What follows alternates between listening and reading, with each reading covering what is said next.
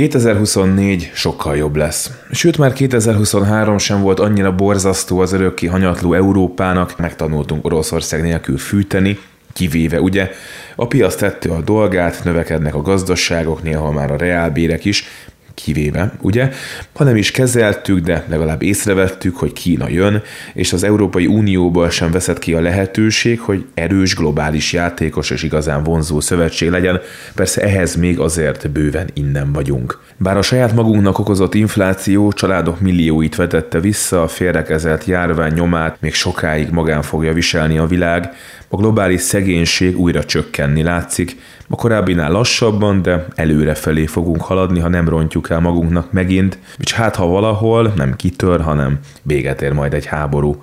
A mi kis hazánk idén inkább hátra, mint előre, de inkább az a baj, hogy középtávon sem látszik, hogy miért nem maradnánk le a régiós versenytársaktól.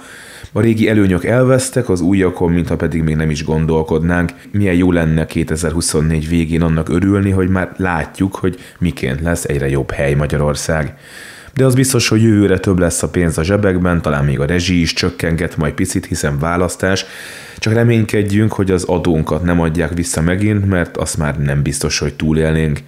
Még két nap, és 2023-at sikerül. Nem baj, hogy túl vagyunk rajta. Sámeci János vagyok, a hírek után egy gazdasági összefoglalóval folytatjuk.